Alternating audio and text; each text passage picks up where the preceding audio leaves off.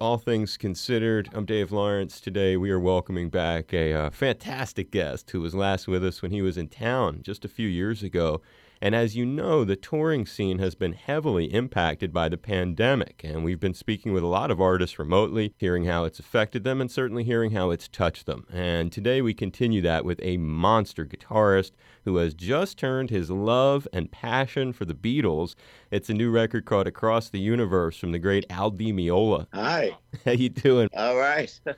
Aloha and mahalo, my brother. Aloha to you too, man. It's uh, great to be talking to you again. Yes. I know it's a different point in time. Truly the most incredible thing we could have ever encountered. No one ever thought anything of, of this scale. A lot of musicians are sitting wondering what we're going to do for the next year. Let's talk about that. Fill us in on, on where you've been, I guess. Let's start there during the pandemic. And on a personal note, just thinking about it and reflecting how you have been touched by all that you've seen, heard, and felt during this. Well, just periodic moments of crying. But other than that, I've been held up in my uh, house here. Luckily, I have a lot of space, or, or else I would have gone crazy.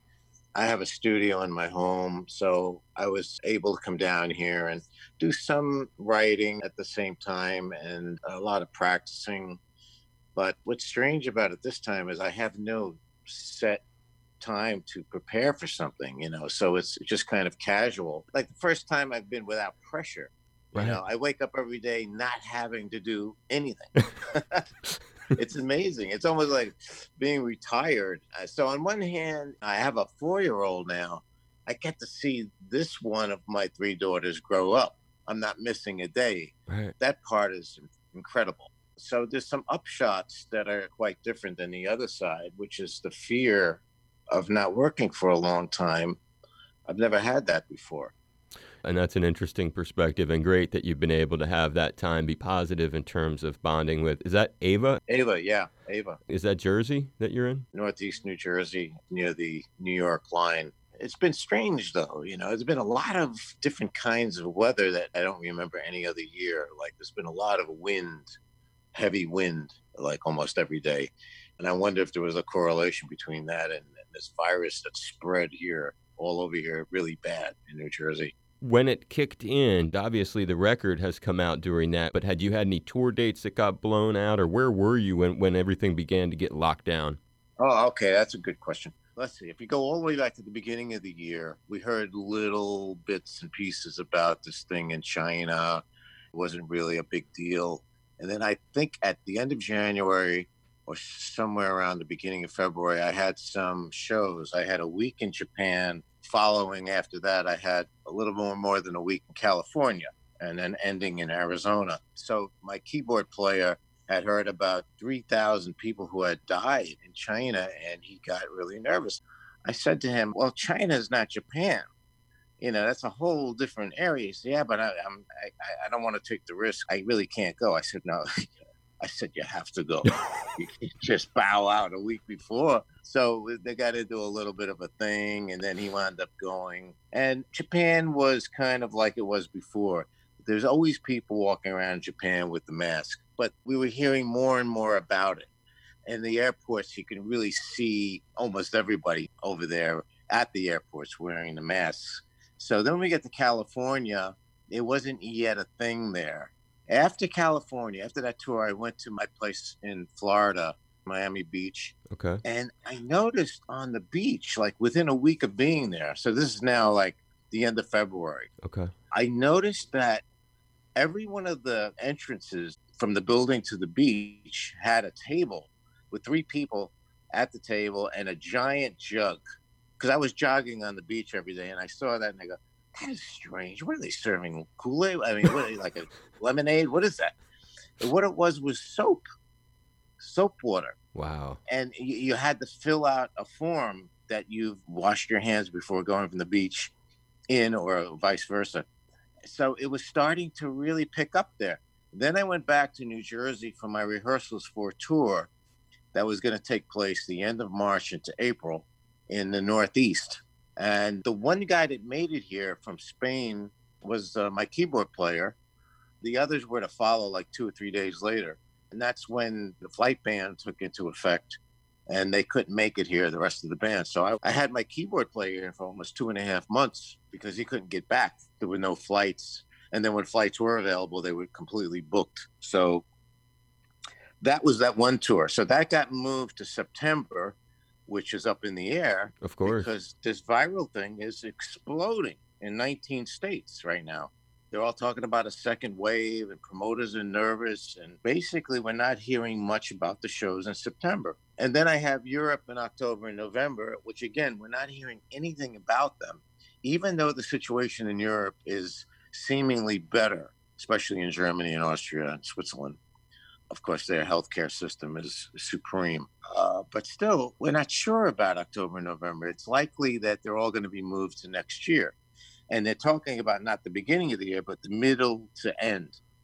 So I'm looking at the possibility of a whole year of being off, which is I have to choose which new languages to learn. You know? you know, my wife's from Germany, so you know that might be one of That's good. Well, you've got a good attitude. And do you go out of your house, or do you stay in there all the time? In in uh, all the time. I ventured out only to maybe a store once or twice.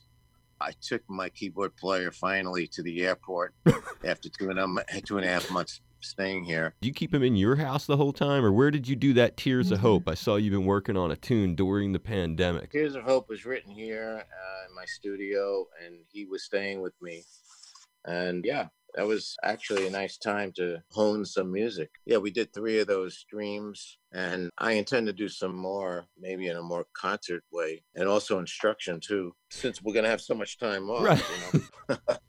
Took him to JFK, and there was nobody at the airport, and this is one of the biggest airports in the world. And then after that, my wife and my daughter were with me, and we feel rather safe in the car. We ventured into New York City just to see what the vibe was like, and it was dead. And this is before the riots. A lot of things were boarded up even before that. Right. You just felt really strange. Hardly anybody out. It's really, uh, you know, two giant episodes happening in our lives that are frightening. And I wouldn't say I'm taking it well. I'm really kind of not taking it well.